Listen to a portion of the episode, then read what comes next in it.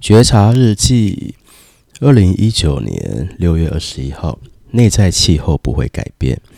二零一九六二一，不论发生什么事，我都会快乐。对我而言，事情不会有任何的不同。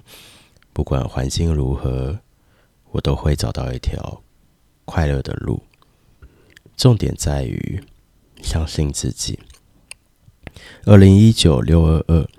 如果我无法在其中看见善意，如果我无法在其中看见光，那么我就必须觉知并且看见它。这些人、这些事，不见得有什么错，他们没有错，错在我的身上，所以没有必要为此挫折。有必要的事情是去成长的更多，扩展的更多，了解的更多。痛苦发生了。但在这痛苦中，我也发现我没有警觉到和觉知的事情啦。如果我真的觉知，那么痛苦就不可能发生了。而此刻写下这日记的我，也真的觉知了这一切，让我觉得 I don't care。二零一九六一四，经历这些重负了，可能也会给我一些公平的答案吧。我现在还不懂，有一天会懂吗？二零一九六一五，哎呀，隔了一天我就知道了耶。啊，那时的是山是水，又恢复了是山是水。有人生以来走过美好的秋天，就是这个意思吧。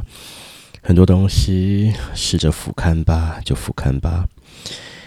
二零一九五三零，其实只要记得，我只需要对自己认真就好了。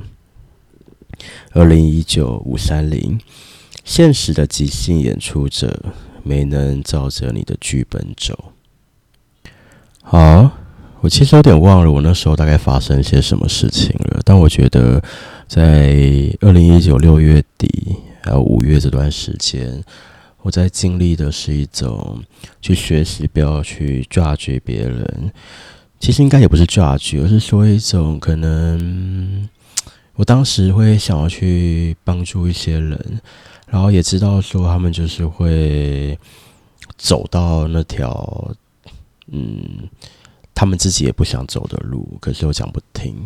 那当然的话，我就明白到说，真正的爱是允许自由嘛，是去尊重别人的所思所想。他要堕落就堕落，然后吃大便吃大便，该讲的就讲了，无所谓啦。然后。还有一种就是对自己去认真，但是不要去对别人较真。有些人说了一些话，那可能他之后他自己也会愧疚，我就知道说话其实不该讲这些伤害人的话。可是重点是自己不要走心就好了，就不需要拿别人的过错去惩罚自己啊。然后还有就是，我蛮喜欢现实的即兴演出者没能照着你的剧本走这句话。当时的这个理解会知道说。用这种角度去看待一切都很好玩，就是都照着自己的剧本走，就不有趣了嘛。嗯，会更加淡然啊。